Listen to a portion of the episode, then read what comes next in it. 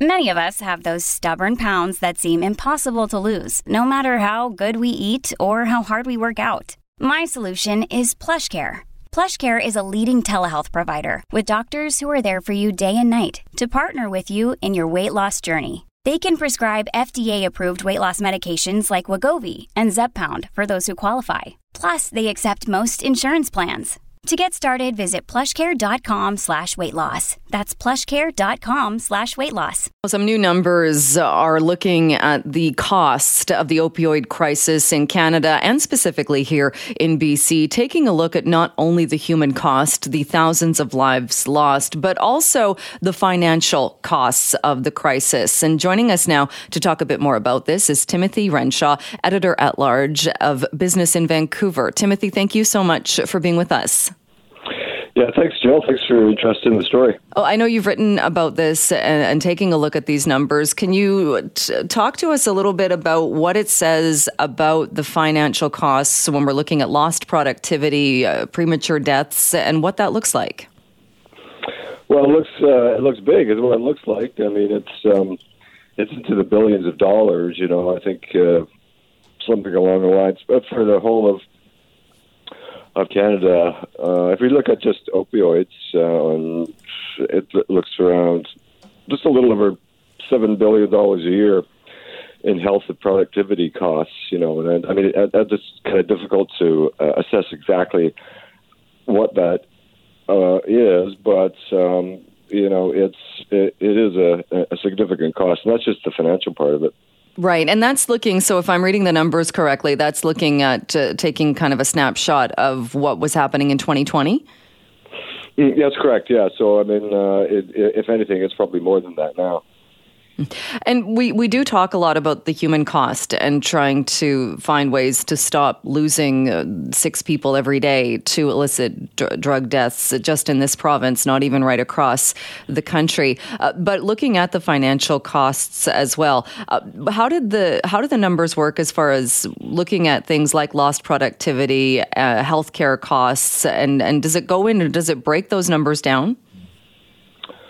Uh, I think it's difficult to uh, break those out exactly. You know, I think um, part of the uh, uh, focus of the uh, story is looking at, you know, uh, what uh, where uh, solutions could be found in this, and um, uh, the, I think the key issue uh, around this is that really the supply is is very difficult to control. Mm, because the uh, uh, fentanyl uh, drug is so much more powerful than, say, you know, more traditional kind of uh, drugs such as uh, heroin. Uh, so it, it's very easy to move around, very easy to um, smuggle because it's uh, you know you don't need as much, and uh, it's very easy to move uh, the operations and manufacturing of, of these drugs, uh, which a lot of this uh, issue started with prescription uh, drugs, uh, prescription of fentanyl and uh, synthetic opioids. So um, uh, it's it's a little bit different from you know the, what you look at as traditional heroin and cocaine and that sort of thing.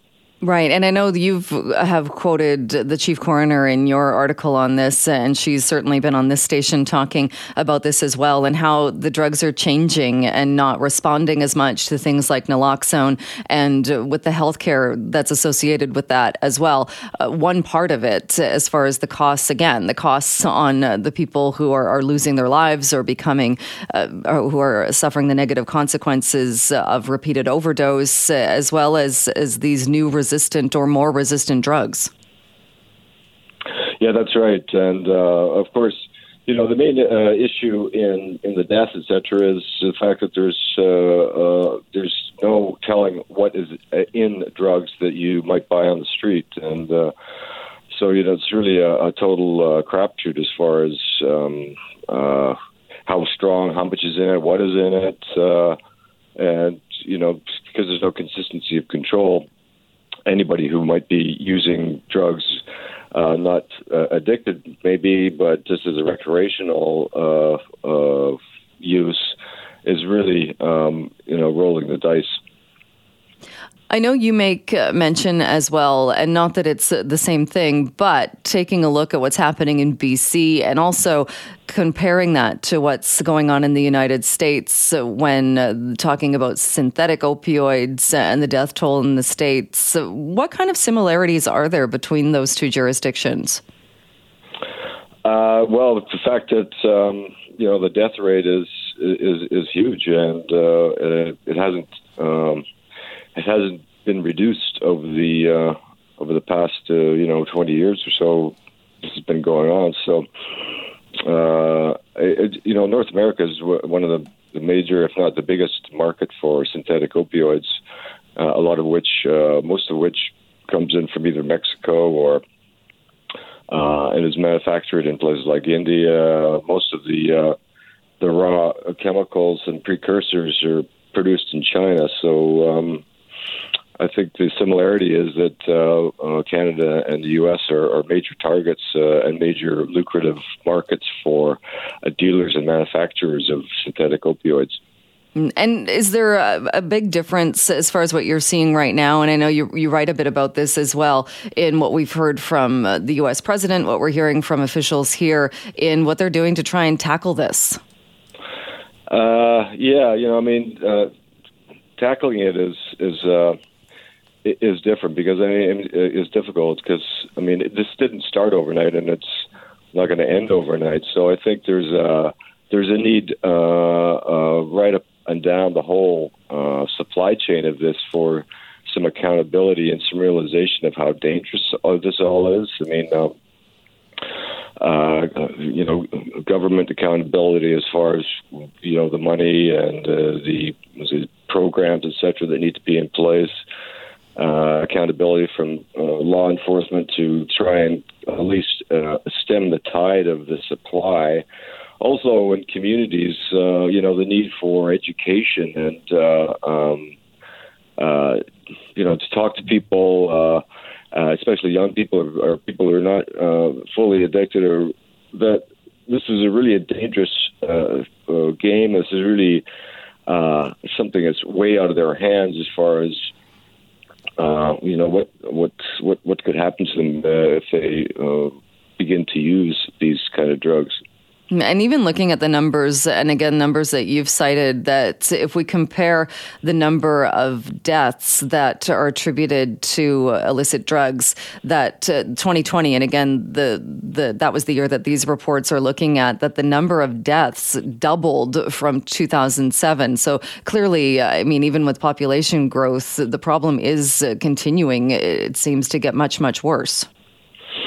That's right, and uh, I think the realization uh, on on on most sides, agreement on at least one thing is that this is uh, this is no longer really like a criminal justice um, a priority, uh, especially for those who are addicted, but it's more like a health priority that. Um, uh, most sides have come to realize that it's, uh, you know, it's, it's more than punishment and uh, penalties that need to be dealt out here. It's it's more uh, uh, uh attention to uh, the issue, the issues behind why people are using it, and you know, attempting to get people off of these drugs. And there's also accountability for uh, people who are using these drugs too. You know, I mean, there seems to be an acceptability of uh, a widespread use of uh, of drugs you know, the uh, pandemic was uh, uh, uh,